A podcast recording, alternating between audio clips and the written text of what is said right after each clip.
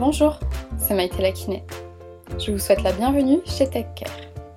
TechCare, c'est le podcast qui t'aide et t'accompagne pour prendre soin de toi. Nous allons parler ensemble de santé, de sport, de nutrition, mais aussi du bien-être physique et émotionnel. Tous les 15 jours, vous retrouvez un épisode avec un expert dans son domaine, qui viendra partager ses connaissances et son expérience avec nous. Ou alors avec une personne, qui vient nous raconter son parcours, son histoire, ses embûches, et on l'espère, sa guérison et ses solutions, qui pourront t'inspirer, t'aider ou te donner du courage pour en parler et consulter. L'objectif, c'est que chacun de ces épisodes t'aide à mieux connaître ton corps, son fonctionnement, et surtout les astuces et les meilleurs conseils pour en prendre soin. Car n'oublie pas, la santé ne s'achète pas. La santé se construit avec des petits gestes du quotidien. Si le concept te plaît, n'hésite surtout pas à le partager et à le noter 5 étoiles sur iTunes. Cela m'encourage beaucoup. Et surtout, cela aidera tes proches, ta famille, tes amis, bref, un maximum de personnes à mieux se connaître et à être en bonne santé. Je vous laisse avec l'épisode du jour. Belle écoute. Aujourd'hui, je reçois Céline Carrel, naturopathe et professeure de yoga. Elle nous raconte son parcours professionnel et personnel, la découverte de son endométriose et comment ses connaissances de naturopathe l'aident au quotidien.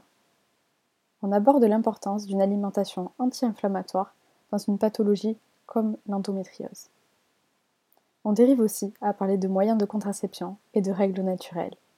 Je ne vous en dis pas plus et je vous laisse rejoindre notre conversation remplie de partage et de bienveillance. Alors bonjour Céline Bonjour Maïté Alors bienvenue chez TechCare et merci beaucoup d'avoir accepté mon invitation pour venir nous parler d'un sujet qui me tient beaucoup à cœur. Mais avant d'expliquer le sujet, je vais te laisser te présenter. Donc tout d'abord, merci à toi de m'avoir invité. C'est une très belle opportunité euh, pour moi de, de venir euh, parler dans ton podcast et j'en suis euh, très ravie. Alors pour me présenter un petit peu, donc moi c'est Céline, j'ai 28 ans, je vis en Normandie et je suis naturopathe et professeure de yoga. Et notamment naturopathe spécialisée en endométriose et adénomiose également. Et qu'est-ce qui t'a amené à la naturopathie? Alors, bah, je vais, je vais, euh, je vais t'expliquer un petit peu mon parcours. Du coup, en fait, moi, je me suis cherchée pendant longtemps. J'ai toujours eu euh, un attrait pour tout ce qui était euh, bien-être naturel, même naturopathie. C'était dans ma tête il y avait déjà plusieurs années et j'étais trop jeune à l'époque. J'avais pas la maturité nécessaire. Et en fait, après mon bac, pendant trois ans, j'ai travaillé en tant qu'esthéticienne donc euh, j'ai un CAP, un BTS esthétique. Et à la, fin de mon BTS, que j'ai fait en alternance, j'ai voulu euh, continuer ou reprendre mes études pour euh, travailler au siège d'une marque de cosmétiques. Donc ça n'avait rien à voir, même si c'était le bien-être, ça restait assez superficiel, même si j'aimais ce que je faisais à l'époque. Et en fait, bah, quand j'ai voulu aller en, licence, on m'a dit que bah, c'était pas très bien vu, vu que je venais d'un parcours esthétique. Donc j'ai dû refaire un bac plus 2, donc un DUT sur un an, alors que j'en avais déjà un. Mais bon, j'ai dû, j'ai dû passer par là pour ensuite faire mon année de licence. Et donc c'était une licence qui n'a rien à voir, c'était management, marketing. C'était vraiment très global, mais euh, c'est ce qu'il fallait à l'époque pour euh, rentrer au siège d'une entreprise euh, cosmétique. Et en fait, cette année de licence, c'est celle qui a tout changé parce que je l'ai fait à l'étranger, à Budapest. Donc j'ai passé un an là-bas. Et là, ça a tout révolutionné. J'ai déjà fait attention à mon alimentation. Je travaillais beaucoup sur moi personnellement. Il y a pas mal de choses qui se sont mises en place. Et quand je suis rentrée en, France, je suis restée juste quelques semaines parce que pour moi, c'était pas possible de, rester ici et de continuer à vivre et à travailler dans ce que je faisais avant. Donc du coup, je suis partie en Australie pendant à peu près 8-9 mois et là, tout s'est déclenché. Depuis déjà plusieurs années, j'étais devenue végétarienne, je faisais attention aux produits que j'achetais, comment je consommais, euh, la manière dont je prenais soin de moi. Et à la suite de ce voyage, quand je suis rentrée en France, j'ai appris que j'étais atteinte d'endométriose. Donc ça, ça a été le deuxième élément déclencheur. Et euh, j'ai commencé ma formation de naturopathie à ce moment-là. D'accord, donc c'est le diagnostic de ton endométriose qui t'a amené à te former en naturopathie ou tu avais déjà cette idée-là euh, en tête? Alors quand j'étais en Australie, c'était vraiment un temps pour réfléchir à tout ça et, euh, par rapport à mes valeurs qui me correspondaient, au mode de vie que je souhaitais avoir, la naturopathie s'est vraiment imposée à moi. Et quand je suis rentrée en France, j'ai voulu me former, mais je savais pas trop euh, si j'allais le faire tout de suite, comment ça allait se passer. Et vu qu'en fait le diagnostic est tombé euh, pour l'endométriose, je me suis dit bah non, c'est un signe, j'y vais. Euh. Quelques années auparavant, j'aurais sûrement pas réagi comme ça, mais là avec le, le développement personnel que j'avais déjà fait et mes nouvelles façons de voir les choses, en fait, je me suis dit oui, c'est un signe, il faut que je le fasse. Et c'est donc mes voyages, surtout celui en Australie, et euh, le diagnostic d'endométriose qui m'ont poussé à vraiment y aller tout de suite. Ouais, ça t'a conforté dans l'idée et tu t'es dit, allez, feu, c'est un signe. C'est ça, mais tout à fait. Donc justement, aujourd'hui, on va parler d'endométriose. Est-ce que tu peux nous expliquer ce que c'est et euh, du coup, même ton histoire par rapport à ça, les symptômes qui sont déclenchés, comment tu es arrivé à te faire diagnostiquer au niveau de l'endométriose, ton parcours par rapport à tout ça? Alors ça fait pas mal de questions tout ça. Alors déjà, je vais faire un petit point sur l'endométriose. Euh, l'endométriose, c'est une maladie euh, féminine, gynécologique, une maladie chronique et inflammatoire. En fait, euh, il y a environ officiellement une femme sur dix qui en est atteinte en France. Quand je dis officiellement, c'est parce qu'il y a énormément de femmes qui sont atteintes sans le savoir, des femmes qui sont en attente de diagnostic, il faut savoir qu'il y a environ 7 à 10 ans d'errance médicale, ce qui est quand même énorme. Et en fait, c'est quand même une maladie assez complexe. Euh, il y a pas mal de symptômes différents, donc je vais aborder juste après. Et en fait, euh, c'est tellement complexe à diagnostiquer, ça ressemble à certaines autres maladies euh, et surtout, il y a un gros tabou en France autour des règles des femmes.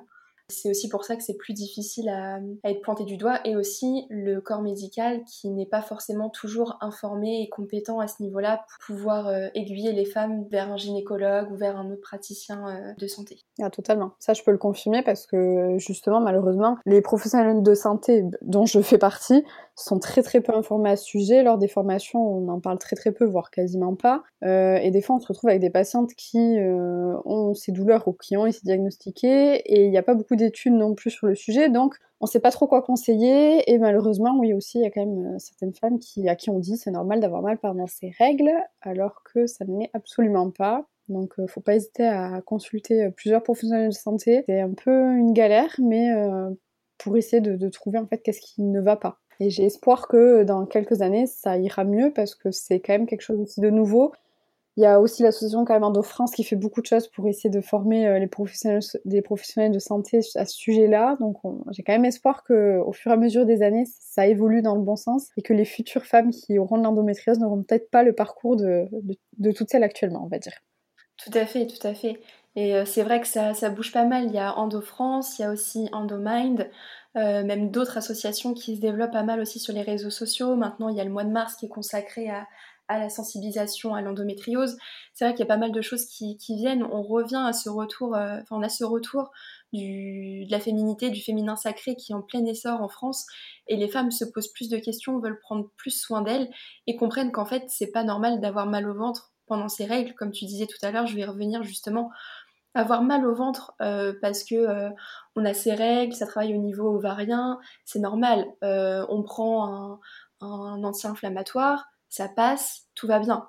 Dans ce cas-là, j'ai envie de dire c'est normal. Par contre, d'avoir mal au ventre ou même à d'autres endroits au point de ne pas pouvoir aller euh, à l'école, de ne pas pouvoir aller travailler, de ne pas pouvoir se lever de son lit le matin, euh, ça, c'est pas normal. Moi, personnellement, bah, j'ai eu quasiment 15 ans d'errance médicale. Euh, je trouve quand même que euh, c'est pas normal encore à l'époque où on vit, surtout que j'ai toujours alerté mes gynécologues et on m'a dit non mais c'est normal madame, hein, c'est dans votre tête, prenez des médicaments, tel médicament, tel médicament, tel médicament, ça va aller mieux.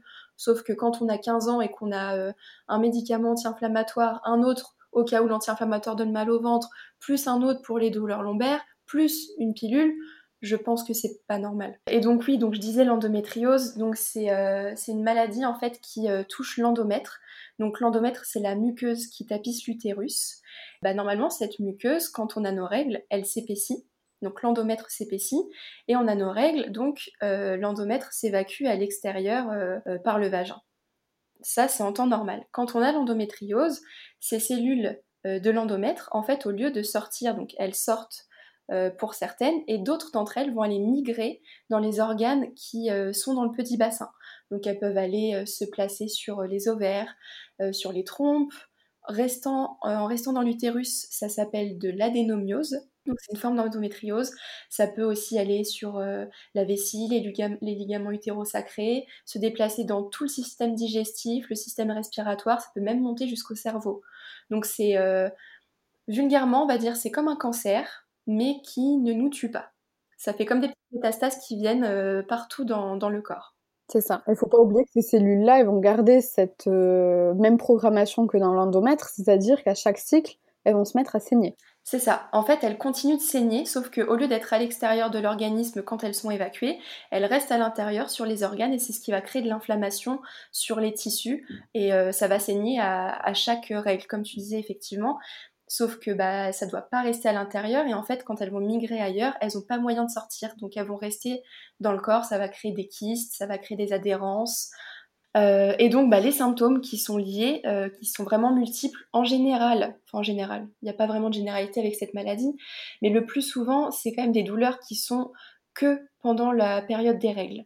Mais ça peut arriver aussi que ce soit tous les jours. Il y, il y a énormément de femmes qui souffrent tous les jours et pas que quand elles ont leurs règles.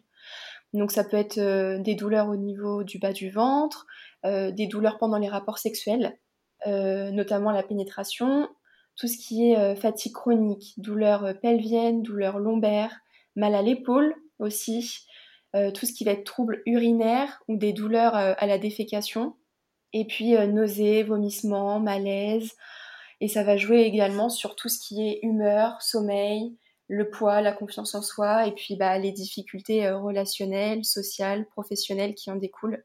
Donc forcément, on voit que c'est quand même quelque chose qui est très vague. C'est aussi pour ça que le diagnostic est compliqué à poser parce que euh, tous ces symptômes peuvent être un peu tout et n'importe quoi. Et qu'aussi, comme tu l'as très bien dit, euh, l'endométriose, il y a une endométriose à chaque femme. Donc c'est pas quelque chose de générique. Vous n'allez pas avoir tous ces symptômes. Donc ça complique encore plus le diagnostic.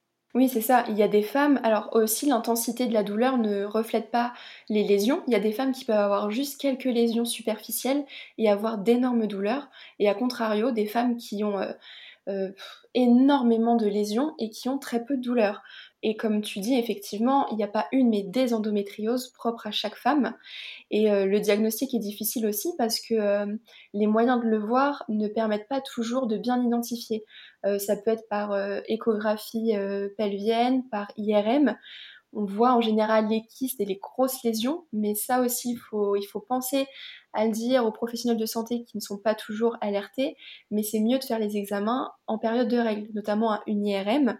Si vous le faites en période de règles, on va plus facilement voir les, lésions qui sont inflammées euh, parce qu'elles vont ressortir plus à l'imagerie. Et après, le dernier moyen de diagnostic, bon, hormis de poser aussi les questions et qui sont euh, qui sont à côté, mais c'est la, la célioscopie et euh, bah, c'est quand même assez invasif puisque c'est une chirurgie. Donc on le fait pas juste pour poser un diagnostic. Euh, en général, on le fait parce que ça peut être surtout curatif, mais c'est les seuls moyens qui permettent de diagnostiquer vraiment une endométriose et aussi que les images les imageries médicales soient lues par un professionnel qui connaît l'endométriose, parce que sinon, ça peut passer à côté et qui est sensibilisé à ça aussi. Je fais une parenthèse parce que c'était vachement intéressant ce que tu as dit et je veux insister sur le fait que c'est pas que dans l'endométriose, le fait que la douleur, l'intensité de la douleur et de la gêne n'est pas correspondante à l'atteinte. Il faudrait que ça reste dans les esprits, c'est pour tout pareil. Il y a des patients qui ont des douleurs, euh, par exemple, on va dire d'arthrose, même si encore une fois c'est un thème qui qui est un peu sujet à controverse, mais euh, on, a, on, a, déjà fait des radios à des personnes qui n'avaient pas mal au niveau du dos. On a trouvé des personnes des fois bourrées d'arthrose, mais avec des radios qui clairement font peur, alors que ces personnes-là n'ont jamais eu mal au dos. Et versus, on a déjà fait des radios à des personnes qui avaient mal, qui souffraient comme pas possible et qui avaient qu'un tout petit peu d'arthrose. Donc des fois, ça prouve que ce qu'on voit au cliché n'est pas toujours euh, la réalité de ce qu'on vit au niveau douleur ça ne veut pas dire que vos douleurs sont dans la tête non plus. Donc il faut juste en prendre conscience que des fois les examens ne vont pas refléter vos douleurs. Tout à fait. Et euh, ce que tu dis, c'est aussi très intéressant parce que euh, ça, me, fait penser à la douleur euh, justement à l'épaule, qui est un symptôme de l'endométriose. Alors, c'est pas parce qu'on a mal à l'épaule qu'on a de l'endométriose, mais il y a certaines femmes qui vont avoir vraiment des grosses douleurs à, à cette zone-là parce qu'elles ont une endométriose au niveau du diaphragme. Sauf que jamais ça ne se verra à l'imagerie, enfin dans vraiment très très peu de cas, c'est très rare que ça se voit à l'imagerie. Et les femmes ont toujours mal à l'épaule au moment de leurs règles et elles ne comprennent pas pourquoi. Et s'il y a eu un examen au niveau du petit bassin qui a été fait et qu'il y avait juste quelques lésions ou rien du tout, euh, ils vont pas forcément faire le rapprochement. Et il y a des femmes qui vont se plaindre pendant des années, et en fait, c'est lié à l'endométriose. Donc, en fait, selon la localisation de la douleur, ça peut être une endométriose différente aussi. Donc, c'est pour ça que c'est vaste et que ça prend du temps, et que c'est très important de consulter des professionnels qui sont euh, formés vraiment à cette pathologie. Parce que même si c'est euh, une maladie chronique, inflammatoire, euh, c'est pas en allant voir un rhumatologue ou, ou quelqu'un qui connaît les maladies inflammatoires, mais de manière générale, qui va pouvoir aider. Oui, il sera plus sensible à ça. Je sais que c'est délicat parce qu'on ne sait pas forcément qu'on a une endométriose tant qu'on n'a pas eu les examens, mais en tout cas, la première personne à, en discuter avec, c'est le gynécologue. Et lui, s'il si, s'y intéresse un petit peu, il va mettre le doigt dessus, ou même un médecin généraliste euh, eux sont aussi, euh, notamment les plus jeunes, vraiment bien formés maintenant là-dessus, de leur dire que quand il y a les règles, il y a des symptômes qui sont plus importants et de ne pas les mettre sous silence et vraiment en parler. Parce que ça peut être très important dans, dans l'établissement du diagnostic. Ah, totalement. Et là, du coup, aussi, c'est l'objectif du podcast, d'essayer de se dire, bon, aussi, même quand on a des douleurs, même si on ne pense pas avoir forcément l'endométriose, peut-être juste se poser la question, est-ce que les douleurs s'intensifient au moment des règles? Ça serait déjà quelque chose qui pourrait guider plus ou moins. Et tu vois, c'est vrai que moi, je me rends compte que dans ma profession en tant que kiné, euh, je pose pas souvent la question et je j'y pense pas forcément. Alors, je suis quand même spécialisée en périnée, mais tu vois, tu, ça m'a permis là de me dire que peut-être qu'il y a certaines patientes, euh, que je vois peut-être hors périnée, d'essayer peut-être plus souvent de poser la question aussi. Est-ce qu'elles auraient l'impression ou est-ce qu'elles peuvent réfléchir au fait que est-ce que leur douleur peut augmenter en période de cycle? Tu vois, c'est ça qui est intéressant. Donc, euh, à noter pour tout le monde, je crois. Et du coup, toi, tu avais quels symptômes? Moi, du plus long, lointain que je me souvienne, j'ai toujours eu mal au, ventre pendant mes règles. Donc, j'ai eu mes règles à 10, 10 11 ans. Euh, et j'ai toujours eu très mal au ventre. Après, quand on est jeune, pour les premières règles, on a souvent un peu plus mal au ventre parce que c'est nouveau, on ne connaît pas forcément la douleur selon l'âge où on a c'est une période assez délicate, tout, ce qui est hormonal va changer, donc c'est un, peu plus délicat. Mais en tout cas, si les douleurs euh, perdurent, je vais dire plusieurs mois, années, c'est vraiment là qu'il faut se poser des questions. Euh, moi, c'était principalement au niveau du ventre. J'ai eu la pilule très très très très vite pour euh, venir à bout de ces douleurs parce que j'avais des grosses douleurs, j'avais des règles très abondantes qui duraient très longtemps. j'avais à peu près 10-15 jours de, règles très très abondants et euh, du coup, bah, j'étais tout le temps euh, anémiée, je manquais énormément de fer, j'étais très fatiguée. Mais vu que j'étais jeune, on se préoccupait pas trop. Et donc, euh, avec la pilule, ça a été un peu mis sous silence. J'avais toujours des douleurs, mais avec 50 à 10 dans la journée, pour les personnes qui ont l'endométriose ou des règles douloureuses, vont connaître ce médicament, qui d'ailleurs, aujourd'hui, je pense, m'a quand même assez bousillé les reins, les lombaires, parce que bah, c'est pas normal d'en prendre autant si jeune aussi, et puis moi j'en prenais euh, sur 10 jours, j'en prenais bien 5 par jour. Donc, euh, et c'est ça qui me permettait de tenir et d'éviter de, louper trop l'école aussi.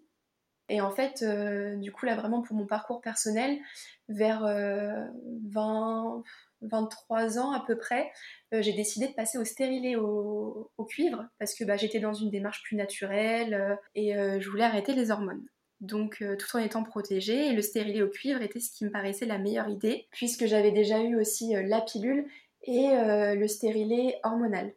non, l'implant hormonal, pardon. Là, c'était une catastrophe. j'ai pas eu mes règles pendant six mois et après, j'ai eu mes règles pendant un mois complet. je l'ai vite enlevé. mais sinon, je suis passée au stérilet au cuivre après plusieurs années de, pilules et d'implants. Et, et, donc là, je savais alors je savais pas que j'avais l'endométriose à l'époque, mais je savais que euh, ça allait redevenir un, cycle naturel, donc j'allais avoir des règles abondantes, un peu plus mal au ventre, mais euh, j'étais prête. Et puis j'avais bien travaillé sur moi, donc je m'étais dit ça ira. Donc effectivement, les deux trois premiers cycles, ça a été à peu près. Et puis très vite, les douleurs euh, sont revenues très intensément pendant les règles, un peu avant les règles, un peu après les règles, et puis au final, c'était tout le temps que j'ai mes règles ou pas mes règles, j'avais tout le temps mal au ventre, j'avais tout le temps mal au lombaire, j'étais tout le temps très fatiguée. Et aussi un symptôme que je n'avais jamais fait attention, mais je pense que ça a commencé à peu près à mes premières règles, c'était des symptômes digestifs. Et en fait, euh, donc là c'est le sujet un peu moins glamour. Pour moi, c'était normal d'aller aux toilettes 5, 6, 7, 8, jusqu'à 10 fois par jour.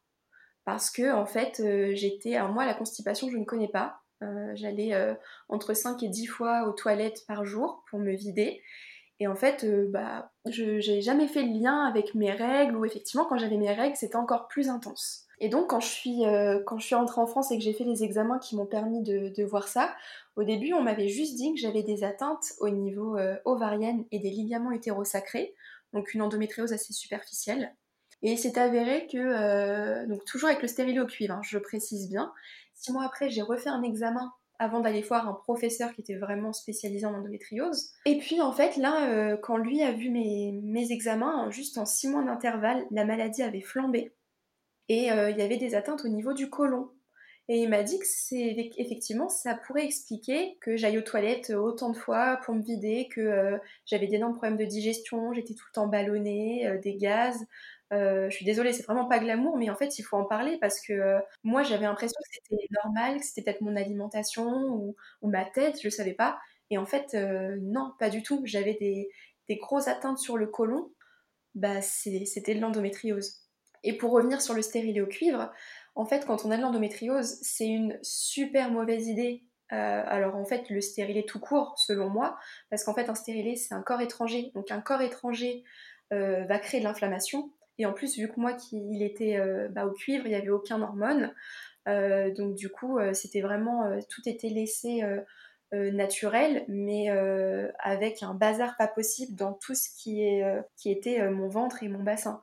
Donc en fait, la maladie avec le stérilet, je pense, a vraiment ben, plusieurs années, mais au début, j'écoutais pas trop et, et, à la fin, c'était vraiment invivable. Je ne pouvais plus euh, il y a des jours où je ne pouvais plus me lever et sortir de chez moi tellement j'avais mal.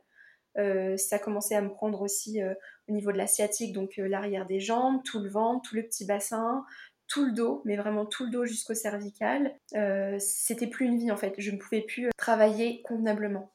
Et à quel moment, du coup, tu, as décidé d'insister vraiment plus sur les consultations, enfin, dans le sens où à quel moment euh, s'est posé le, diagnostic de l'endométriose? C'est quand tu es revenue euh, en France après être revenue d'Australie? C'est ça. En fait, quand, j'étais là-bas, je me suis aussi pas mal renseignée. Alors, j'ai été fille au père à un moment donné, et euh, la maman des enfants où je, où je, vivais était gynécologue. Et en fait, on en a discuté toutes les deux, et là-bas, c'est bah, c'était moins tabou. En plus, elle était gynécologue, donc c'était plus facile d'en discuter. Et je me suis dit, non, c'est pas normal, quand je rentre en France, je prends ça en main. Vraiment, faut, faut que je sache, c'est plus possible. Et en fait, je me suis documentée énormément moi-même. Euh, en général, les femmes se documentent à ce sujet quand elles ont euh, le désir de grossesse et puis elles se rendent compte qu'elles n'y arrivent pas et après euh, divers examens, elles se rendent compte qu'elles sont atteintes. Moi, je voulais pas attendre ça. Pas de désir d'enfant, mais en fait, je me suis dit que plus j'attendrais, plus ça allait, euh, ça allait s'aggraver. Et ça s'est aggravé, effectivement. Et du coup, je suis rentrée en France et j'ai bataillé avec mon médecin traitant parce que, euh, en fait, mon gynécologue était dans une ville à une heure de chez moi, là où je vivais avant. Et j'avais pas envie d'aller là-bas. Je me suis dit, je vais voir mon médecin traitant, déjà qu'il me donne des examens avant d'aller voir le gynéco. Et j'ai pleuré pour une IRM, mais sincèrement, je, je l'ai limite supplié parce qu'au début, il voulait me faire passer un scanner je m'étais vraiment bien renseignée auprès de professionnels. Je me suis dit non, un scanner, ça va pas se voir.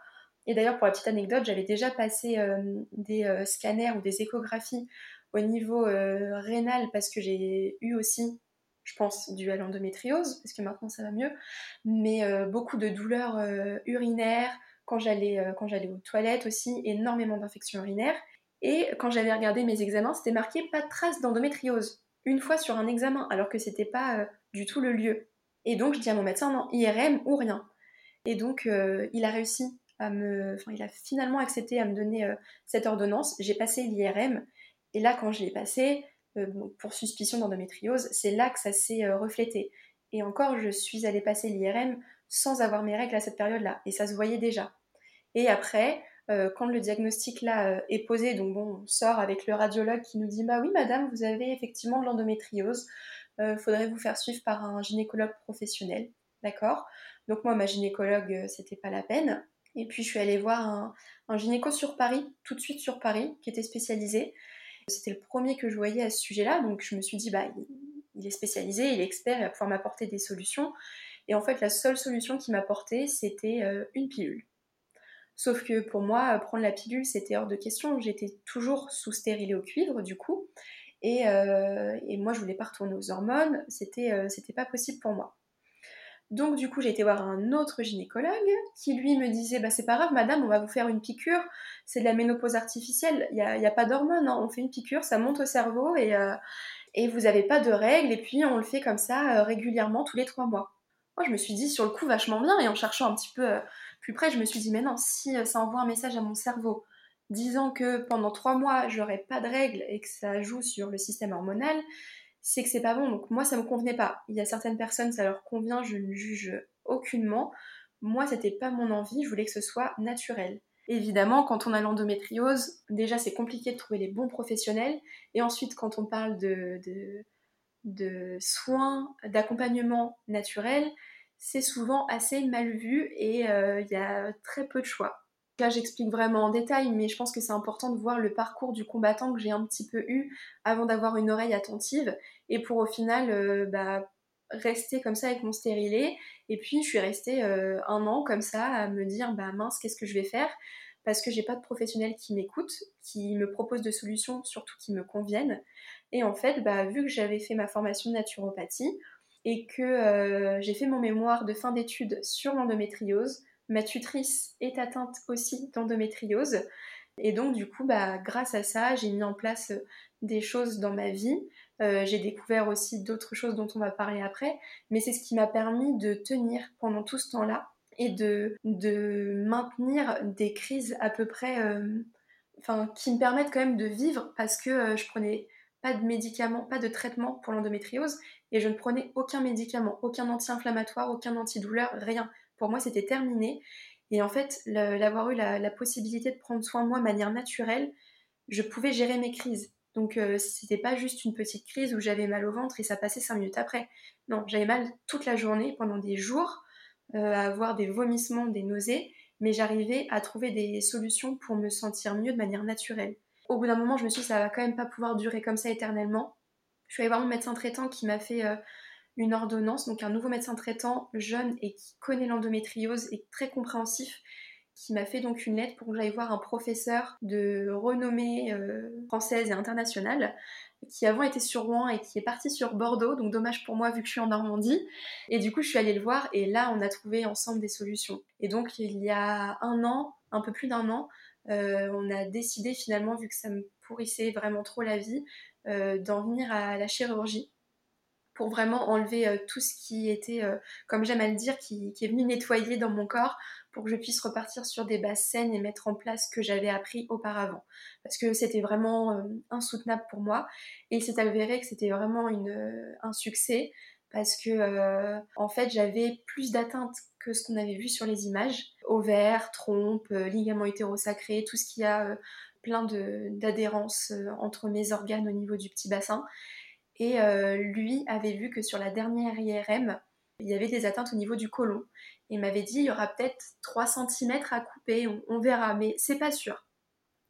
Et en fait, l'opération a duré beaucoup plus longtemps que prévu. Et à mon réveil, il m'avait coupé 12 cm de côlon, tellement c'était euh, pourri à cause de l'endométriose qui avait vraiment atteint euh, mon système digestif. Et aussi, on a découvert que j'avais une, adénomiose sévère et profonde. Donc c'est-à-dire qu'en fait tout mon utérus est tapissé euh, d'endométriose. Sauf que ça, ça s'enlève pas à la chirurgie, il n'y a pas moyen de l'enlever. Et le problème avec l'adénomiose, c'est que en fait euh, c'est surtout problématique donc pour avoir pour les douleurs en période de règles évidemment, mais aussi pour avoir des enfants puisque ça empêche l'embryon de se coller au niveau de l'utérus et de s'accrocher pour permettre une grossesse. La grossesse est possible, mais le fait qu'elle tienne euh, c'est moins probable et les fausses couches euh, sont multipliées euh, par, je suis plus sûre du nom, mais je crois que c'est par 3 ou 4. Donc voilà, c'était vraiment pire que prévu et je suis vraiment contente d'avoir eu cette chirurgie. Aujourd'hui, il y a plus un an, je suis contente d'avoir eu cette chirurgie pour, bah, pour faire le nettoyage dans tout ça et vraiment repartir à zéro. Ouais, et puis surtout d'avoir trouvé un, un professionnel de santé qui t'a écouté et qui surtout a réussi à répondre aussi en fonction de tes valeurs aussi. En effet, on a tous des valeurs qui sont différentes et l'avantage, c'est que, enfin, il faudrait que tous les professionnels de santé puissent répondre aussi aux valeurs euh, des patients. Toi, dans ton cas, en effet, euh, tu voulais pas prendre les médicaments pour la ménopause. Ça ne se juge pas, ça peut se comprendre aussi. Par contre, le rôle de, des gynécologues que tu as peut-être vu, c'était quand même de te proposer d'autres solutions. Oui, voilà. Après, malgré tout, ça reste un chirurgien, c'est de la médecine allopathique. Donc, quand je lui ai dit que je, je ne voulais pas reprendre la pilule après l'opération, lui était vraiment contre.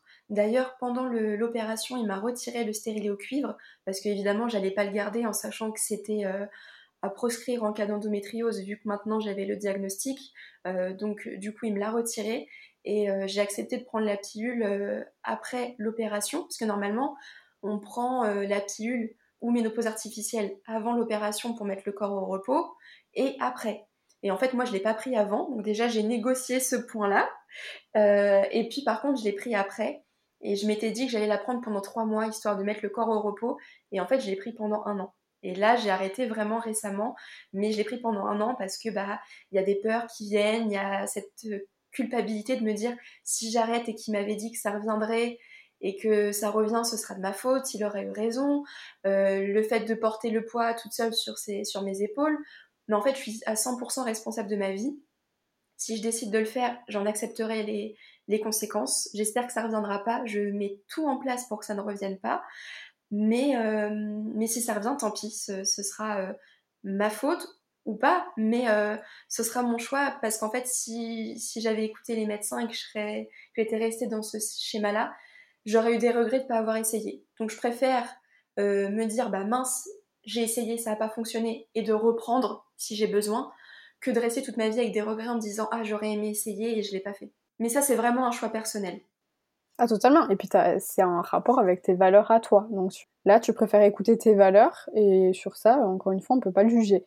Par contre, justement, c'est intéressant, c'est qu'est-ce que du coup tu as développé à côté pour essayer de, soulager ces douleurs euh, Est-ce qu'il y a des choses qui te soulagent?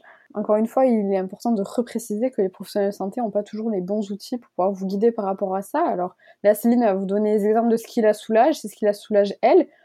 Voilà, c'est des choses qui peut-être seront attestées euh, pour ceux qui sont atteints d'endométriose. Oui, bien sûr. Alors, euh, juste pour repréciser, effectivement, les femmes qui prennent des, traitements, euh, je ne porte aucun jugement. De toute façon, moi, dans mon métier en tant que naturopathe, jamais je ne dirais à une personne d'arrêter son traitement. Donc, même les personnes qui viennent me voir, on fait en complément, on trouve. Si la personne a un traitement, on adapte. Si elle n'en a pas, on adapte aussi. Ça, c'est vraiment propre à chacune.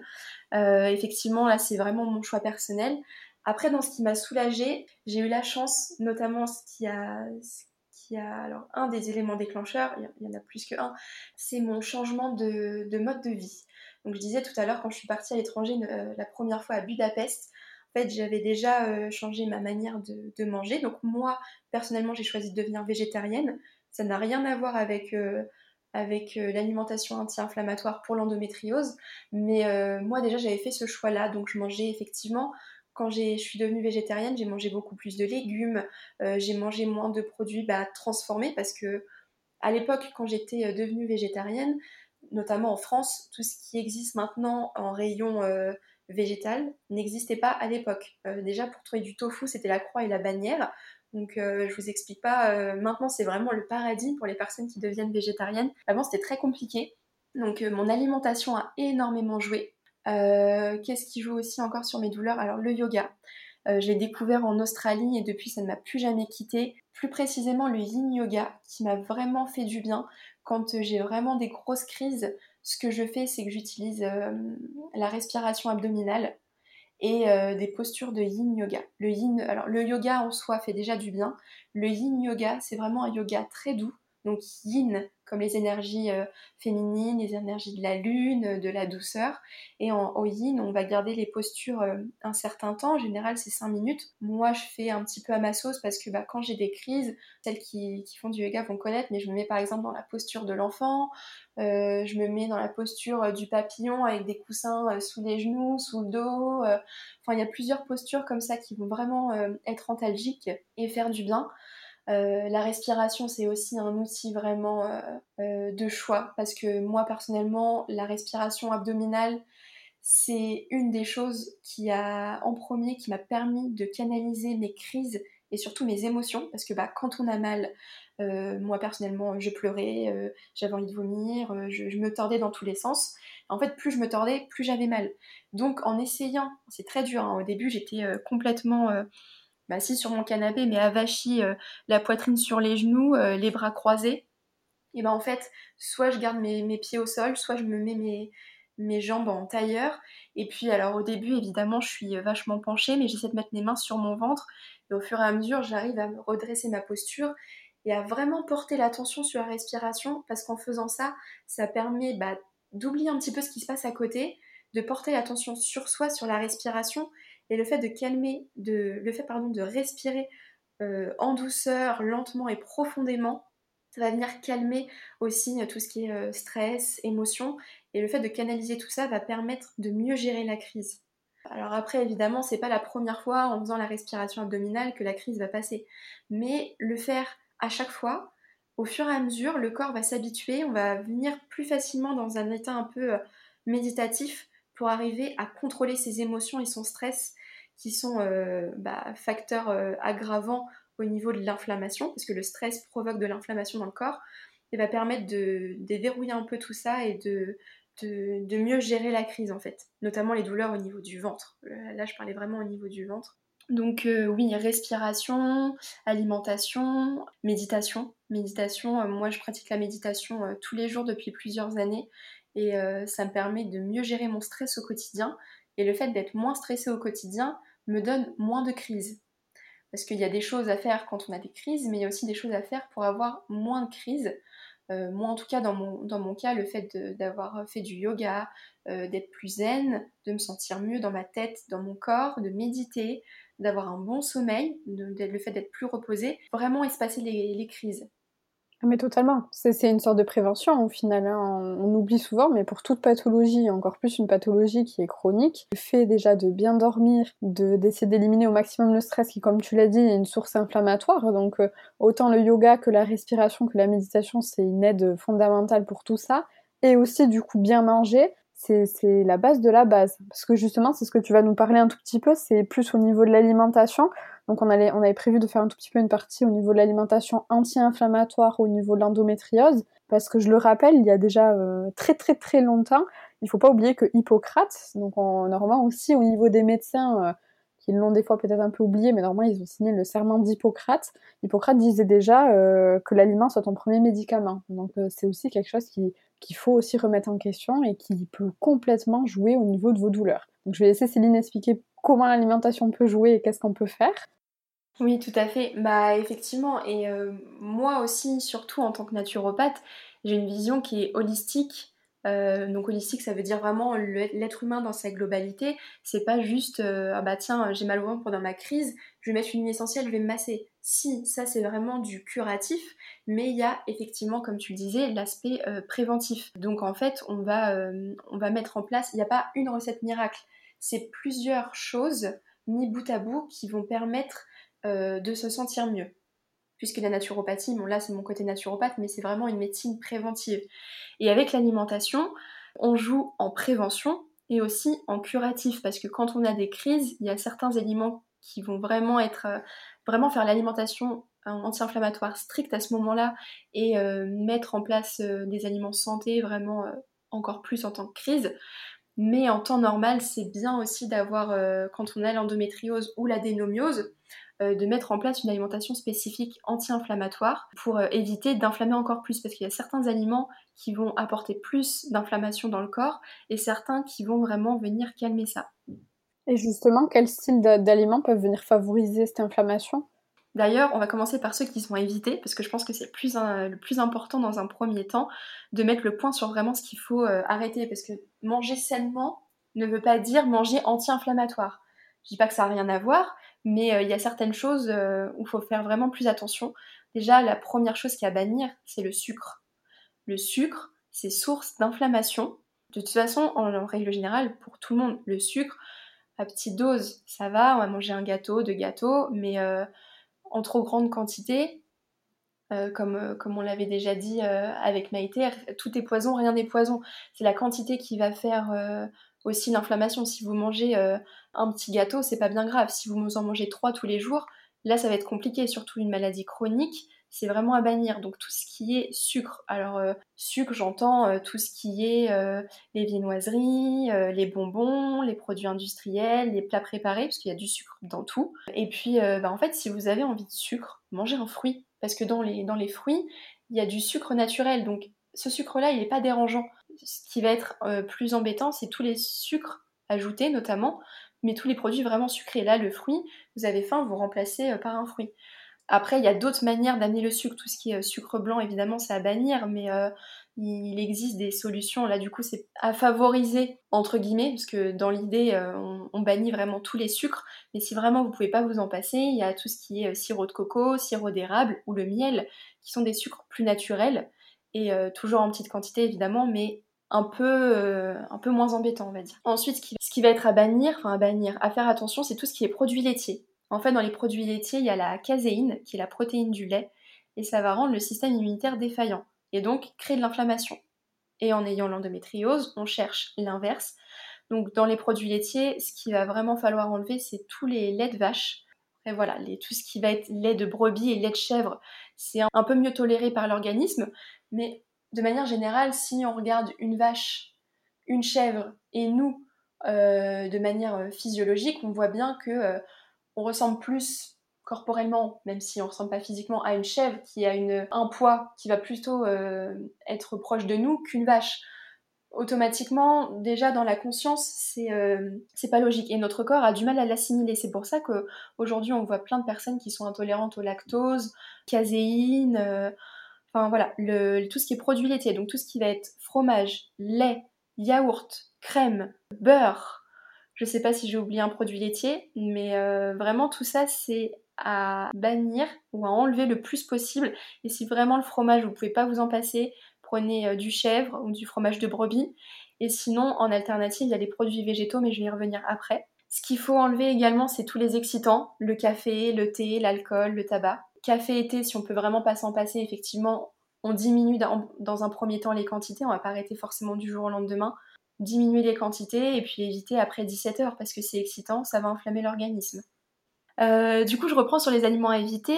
Euh, je vais essayer de synthétiser un peu plus. Il y a aussi euh, tout ce qui est viande rouge, charcuterie.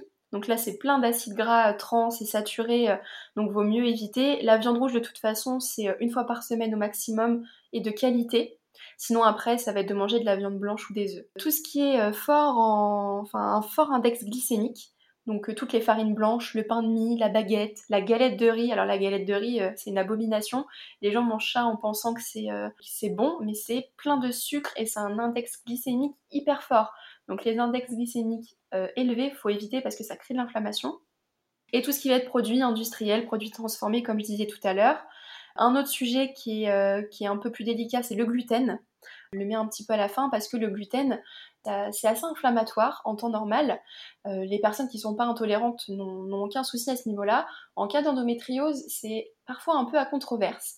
Euh, moi, je pars du principe qu'il faut essayer. Moi, personnellement, j'ai essayé et je vois quand même que quand je fais une éviction stricte, alors c'est pas manger euh, du gluten le week-end et éviter la semaine. Non, le gluten, moi, quand j'ai essayé, c'était une éviction stricte euh, de minimum 3 mois pour vraiment avoir les effets sur le corps.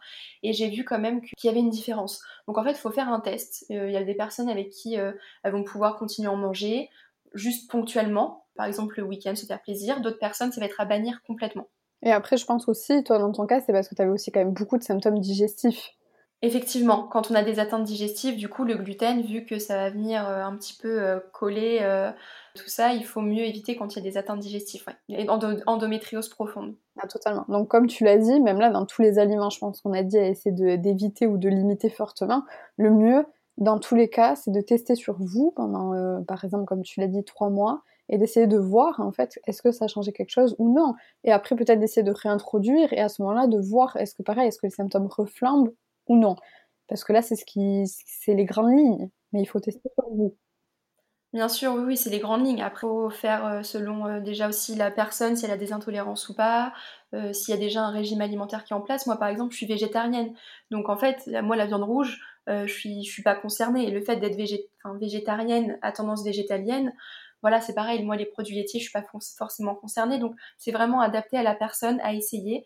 Moi, voilà, je conseille de faire une période d'éviction pour voir, mais surtout de se faire accompagner euh, diététicienne si elle est spécialisée en endométriose, sinon naturopathe. Et il y a les aliments à favoriser, donc euh, là ça va être tout ce qui est fruits et légumes. Alors là en grande quantité on peut y aller, hein. les légumes ça doit représenter à peu près 70% de l'assiette. Et puis euh, le fruit par contre à distance du repas, c'est quand même important de préciser. les légumes à tous les repas, ça, n'y a pas de souci. Après, tout ce qui va être protéines végétales, donc tout à l'heure je parlais de, de, viande rouge à bannir, euh, pour les personnes qui sont végétariennes ou les gens, les personnes qui veulent justement euh, baisser leur consommation de viande, ça va être toutes les protéines végétales comme les légumineuses, euh, le tofu, le quinoa. Il y a pas mal de, céréales aussi qui ont des, propriétés avec de la protéine. Donc il faut juste faire les bonnes associations alimentaires. Les protéines, on le trouve aussi dans des graines germées, dans, dans les graines, les oléagineux. Donc on peut vraiment avoir l'apport à ce niveau-là ou sinon des œufs. Les cuissons douces c'est un, point qui est aussi important parce qu'en fait, tout ce qui va être, euh, surtout dans le cas de l'endométriose, hein, mais tout ce qui va être cuit à trop haute température va brûler tous les nutriments. Donc il faut mieux cuisiner à 110 degrés max pour le four. Sinon, euh, à l'eau, à la vapeur, en papillote, en marinade, euh, des techniques plus douces. La consommation d'aliments riches en oméga 3, ça c'est hyper important aussi à favoriser dans le cas d'une endométriose. Donc soit on les retrouve dans les petits poissons gras comme le saumon, le maquereau, les sardines, ou les œufs. Et euh, de manière végétale, ça va être dans, des huiles végétales qui sont euh, l'huile de chanvre, l'huile de noix, l'huile de lin, l'huile de cameline. Donc c'est des, huiles qui sont riches en oméga 3. Tout ce qui est épices, aromates, là on peut y aller. Ça aussi a souvent des propriétés euh, à favoriser. Il y a quoi comme exemple d'épices par exemple? Moi je sais le curcuma par exemple. Oui, oui, oui. Le curcuma, oui. ça peut être juste à ajouter comme ça euh, dans, le plat. Après, ça peut être vraiment des compléments alimentaires. Parce qu'en fait, le curcuma, ce qui est intéressant, c'est la curcumine qui va avoir l'action anti-inflammatoire. Donc, euh, si on met un petit peu de curcuma comme ça dans son plat, on n'aura pas assez de quantité, on va dire, pour avoir l'action inflammatoire, anti-inflammatoire. Mais oui, c'est intéressant d'ajouter des épices comme le curcuma dans, dans ces plats. Et justement, tu vois, là, on parlait de compléments alimentaires. Est-ce que tu as tendance à en conseiller certains ou non? Alors les compléments alimentaires, c'est un sujet assez délicat parce que euh, comme l'alimentation, là je donne des grandes lignes hein, évidemment, mais c'est les compléments alimentaires c'est hyper spécifique si la personne prend un traitement hormonal ou pas, ou un traitement tout court, euh, si la personne a des carences, euh, si la personne a d'autres maladies. Là, faut vraiment faire au cas par cas, même si évidemment il y a des choses qui sont un peu plus basiques comme le magnésium euh, souvent, on a des carences parce que bah, le stress va grignoter le magnésium et en cas d'endométriose, on en a besoin. Le fer, euh, évidemment, le fer quand il y a des règles hémorragiques, euh, c'est hyper important. Et donc la vitamine C qui permet de mieux absorber le fer. La vitamine D aussi. Là, par contre, il faut demander à son médecin, un, naturopathe ou un professionnel non médical ne pourra pas. Il faut, une prescription médicale pour la vitamine D. Mais oui, là, ces quatre-là, ce serait vraiment des basiques même si encore une fois, il faut une consultation euh, avec un, bilan personnalisé pour savoir ce qu'il faut vraiment avec la personne, puisque en cas d'endométriose, il y a certains compléments qui peuvent être euh, aussi donnés selon euh, les traitements ou non qui sont mis en place d'avant. Oui, et puis surtout, il faut insister aussi sur le fait que le fer, en effet, il y a pas mal de femmes qui sont en carence, mais d'être en surcharge de fer, c'est très dangereux vraiment faire attention. C'est pas du tout un complément à prendre. Enfin, de toute façon, je ne crois pas qu'on puisse prendre des compléments à faire euh, sans prescription médicale, mais là, peut-être que je me trompe. Le faire vraiment euh, attention. Faut avoir fait une prise de sang pour prouver qu'on est en manque de fer pour derrière être complémenté quand même plein d'études qui, qui, ont prouvé les effets délétères du fer quand c'est en trop grande quantité. Par contre, celui à la limite qu'on pourrait quand même, enfin en tout cas moi je pourrais plus facilement le conseiller sans forcément prise de sein, c'est le magnésium parce que comme tu l'as dit, quand on a beaucoup de stress, le stress pioche dans le magnésium et au final dès qu'on a moins de magnésium, on est plus stressé. Donc c'est un peu une sorte de cercle vicieux euh, qui est pas top. Mais je pense que le mieux ça reste de consulter pour trouver quelqu'un qui va nous donner les compléments euh, alimentaires qui, qui nous sont bénéfiques à nous. Oui, euh, le fer, euh, euh, tu peux maintenant on peut en trouver sans prescription médicale, mais en général, quand on regarde les dosages, ils sont vraiment minimes. Dans le cas d'une endométriose, j'ai pas connaissance de quelqu'un qui aurait trop de fer. je vois ce que tu veux dire parce que j'ai eu des hommes en consultation qui, eux, avaient un taux de fer vraiment très élevé et là il fallait faire attention. Mais euh, souvent, dans, dans, les trois quarts des cas, les femmes qui ont l'endométriose ont des carences en fer.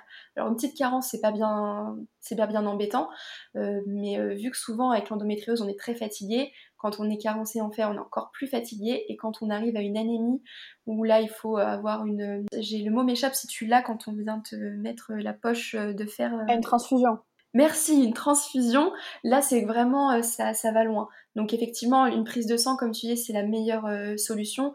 Et le magnésium, de toute façon, surtout en période hivernale et quand on a l'endométriose, on, peut le faire. Mais encore une fois, il faut une prescription, enfin une prescription. Soit le médecin en prescrit, soit le naturopathe peut en conseiller, parce qu'il n'y a pas de prescription médicale. Euh, et il faut avoir une prise de sang, un bilan sanguin, c'est mieux.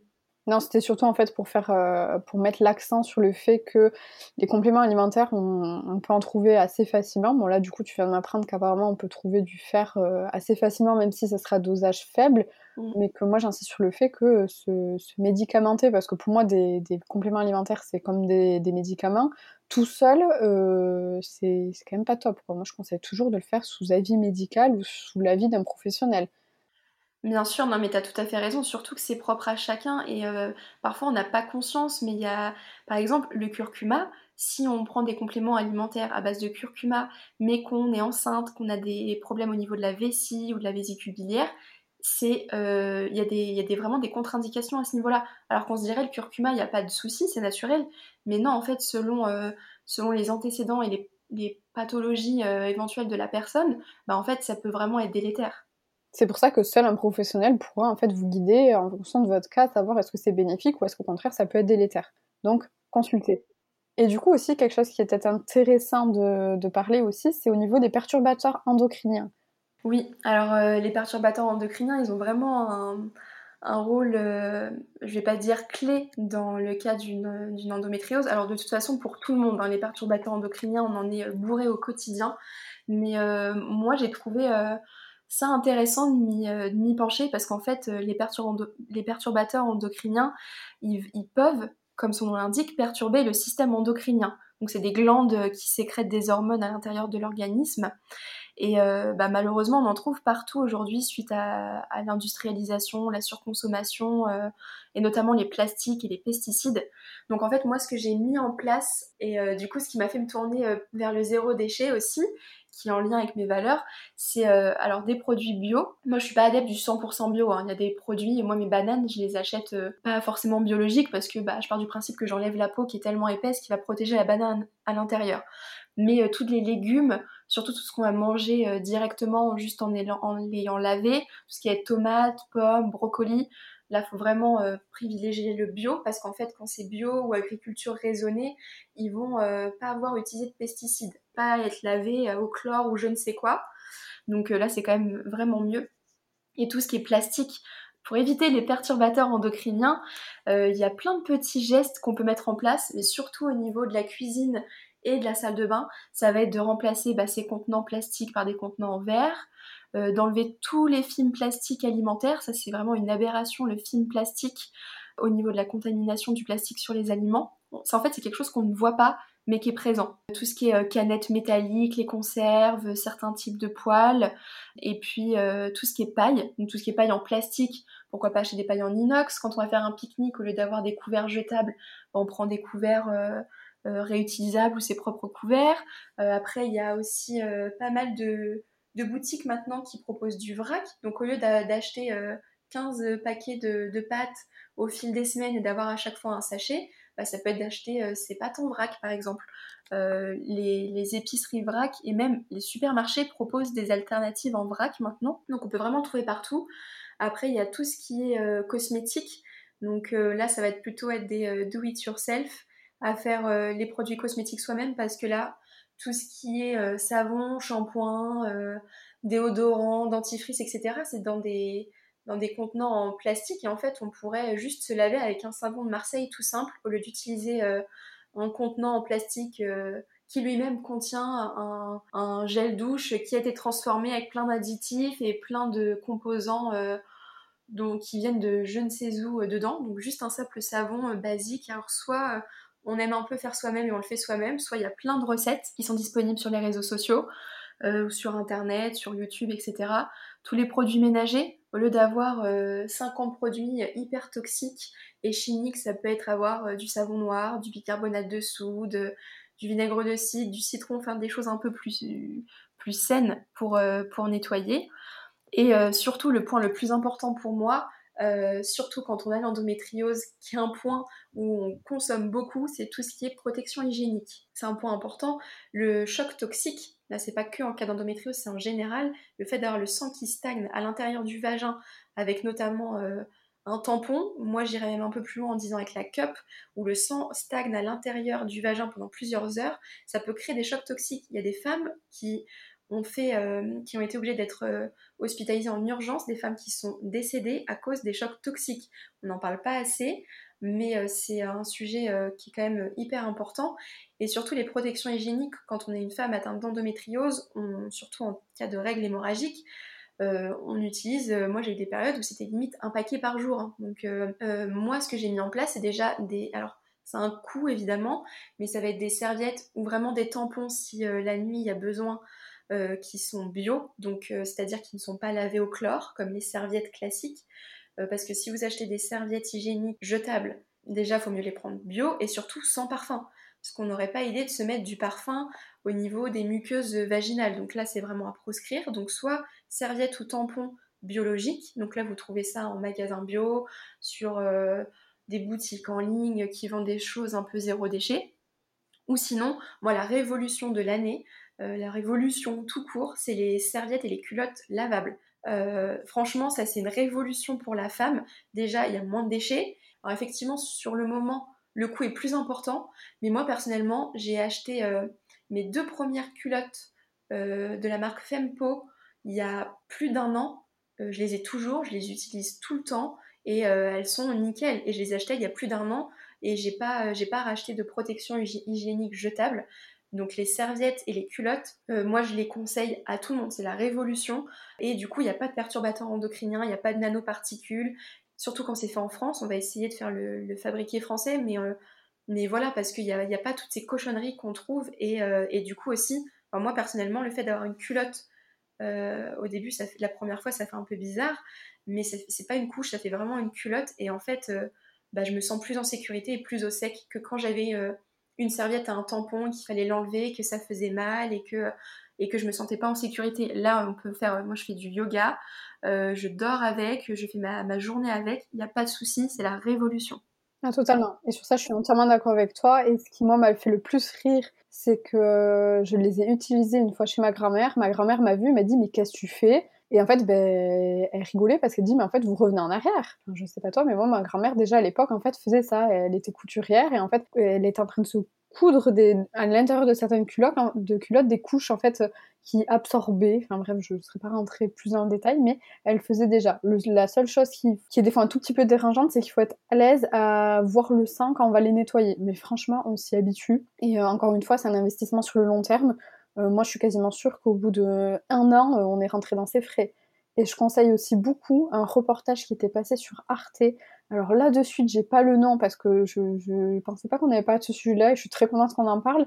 Je le mettrai du coup dans la lien de, enfin dans la description de cet épisode. Il y avait tout un reportage sur Arte au niveau des règles et des protections menstruelles. Parce que j'essaie de ne jamais dire protection hygiénique parce que c'est pas de l'hygiène. On a du sang qui sort à cet endroit-là. C'est pas de l'hygiène, c'est normal.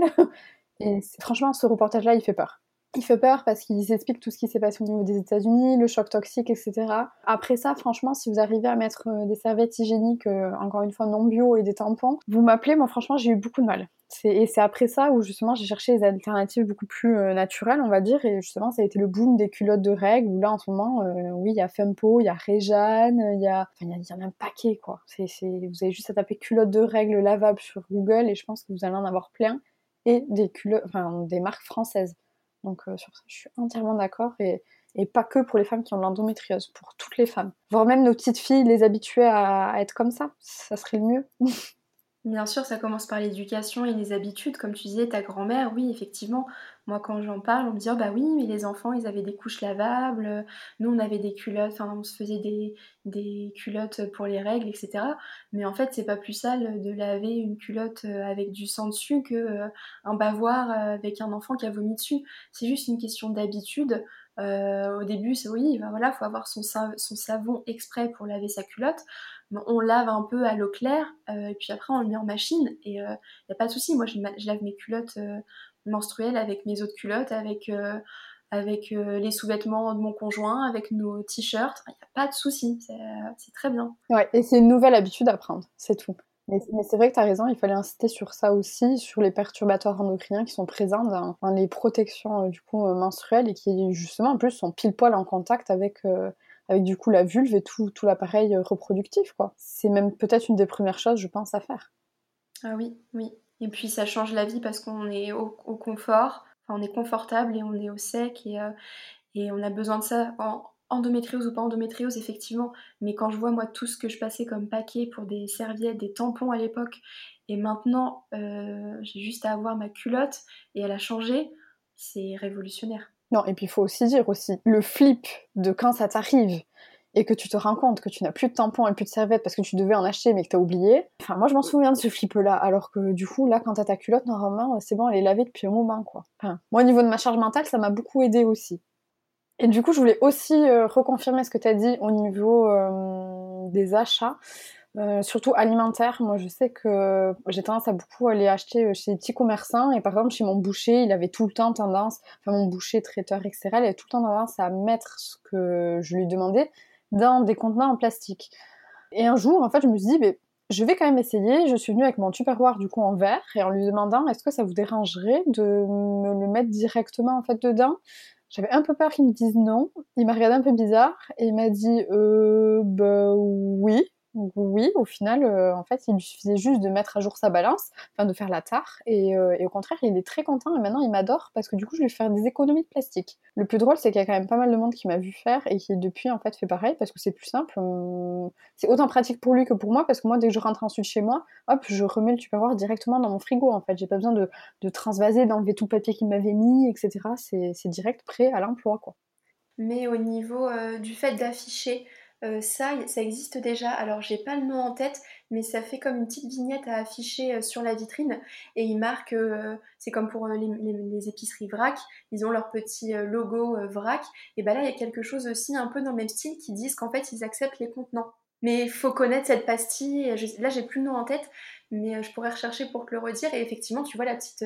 moi, chez mon primeur, la dernière fois, je l'ai vu, il l'avait et, et, il est OK avec ça. Et je trouve ça vachement bien de l'afficher. Totalement. Mais ouais, t'hésiteras pas à me donner, comme ça je le mettrai pareil en lien dans la description.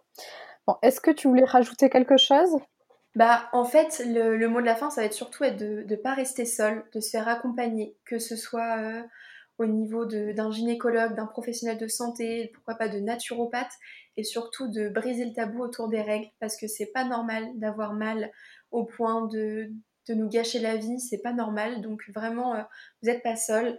Euh, moi, j'invite aussi les personnes que ça intéresse à, consulter euh, mon site internet parce que donc je fais des consultations évidemment, mais surtout j'ai un e-book très complet que j'aurais aimé avoir quand j'ai appris que j'avais l'endométriose, qui s'appelle en fait la naturopathie pour soulager les douleurs d'endométriose. Donc ça reprend l'alimentation et tout ce qui, tout ce qui vient autour de ça.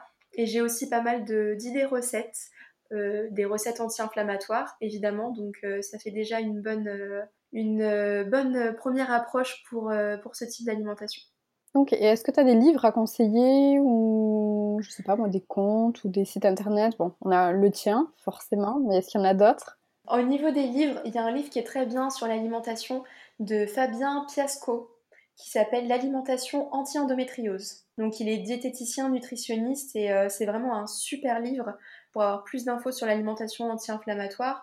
Et il y a le côté euh, pour les personnes qui n'ont aucune notion euh, dedans et un côté un peu plus scientifique. Et le deuxième livre que je recommande, c'est euh, Vivre l'endométriose autrement de Chris Martin, qui est alias Nana Turopathe sur Internet pour les, femmes qui connaissent. Et puis au niveau des sites internet, bah, mon compte Instagram, mon site internet évidemment, mais sinon il y a aussi sur Instagram Ilia Renon et En douceur, avec un O, En douceur, c'est Peggy. Euh, ces deux femmes sont vraiment extraordinaires parce qu'elles ont une approche vraiment holistique. Elles sont atteintes d'endométriose et elles nous apportent un espoir incroyable. Donc je vous invite vraiment à les suivre. Et je confirme parce que même si on l'a dit que l'endométriose était différente en fonction de chaque femme, euh, moi je suis beaucoup Ilia et c'est vrai qu'elle le dit très souvent que par exemple le yin yoga comme toi la soulage énormément. Pareil, je remettrai leur compte en description et aussi, essayez de ne pas oublier que ce podcast, il est juste là pour vous aider à trouver des pistes à explorer quand on vous donne pas de recette vraiment miracle. Pourquoi? Parce qu'en fait, il n'y a pas de recette miracle qui existe. Chaque personne est différente. Donc du coup, il faut trouver ce qui marche sur vous et au moindre doute, n'hésitez pas à consulter pour trouver quelqu'un qui va vous accompagner sur tout ça. Ouais, c'était un peu le message de ce podcast aussi. Du coup, euh, merci à toi Céline d'avoir partagé ton expérience autant sur l'endométriose et tes compétences en tant que naturopathe. Je te remercie euh, vraiment du fond du cœur de m'avoir invité pour ce podcast et d'avoir eu euh, la chance de parler d'endométriose parce que la prévention et le fait d'en parler, c'est les seuls moyens qui permettront de faire connaître cette maladie et d'avoir aussi une meilleure prise en charge. Donc euh, merci à toi et j'espère euh, avoir répondu à des questions et avoir soulevé euh, quelques points importants pour, pour des femmes qui nous écoutent, qui ont l'endométriose et qui sont un petit peu perdues avec toutes les informations qu'il y a à ce sujet. Mais encore une fois, vous n'êtes pas seul, entourez-vous de professionnels compétents, c'est le plus important. Totalement. N'hésitez pas à nous suivre directement sur les réseaux sociaux. Donc moi, c'est Maïté Lakiné sur Instagram ou alors Tech Care Podcast. Et toi, je te laisse dire ton Instagram. Alors moi, mon Instagram, c'est Céline avec le tiret du bas Carel. Ok, et peut-être relié aussi vers ton site internet, qu'est-ce que tu préfères? Bah peu importe, mon site internet c'est Céline Carel. Ok, parfait. Encore une fois, je remettrai tout dans la description de ce podcast. Merci encore Céline et passe une belle journée. Merci à toi Maïté, à bientôt. Alors voilà, c'est la fin de cet épisode. Bravo à toi d'être resté jusqu'au bout. Avec Céline, en off, on s'est rendu compte qu'on avait complètement oublié de parler de kinésithérapie et d'ostéopathie viscérale qui la soulage aussi beaucoup. On vous a donc épargné un deuxième enregistrement. Mais si tu as des questions, n'hésite pas à nous contacter sur les réseaux sociaux. Les liens sont dans la description. Et si tu as aimé cet épisode et que tu connais des femmes atteintes ou non d'endométriose, n'hésite pas à leur partager et à mettre 5 étoiles sur son application de podcast. Et en attendant, n'oublie pas, prends soin de toi. Take care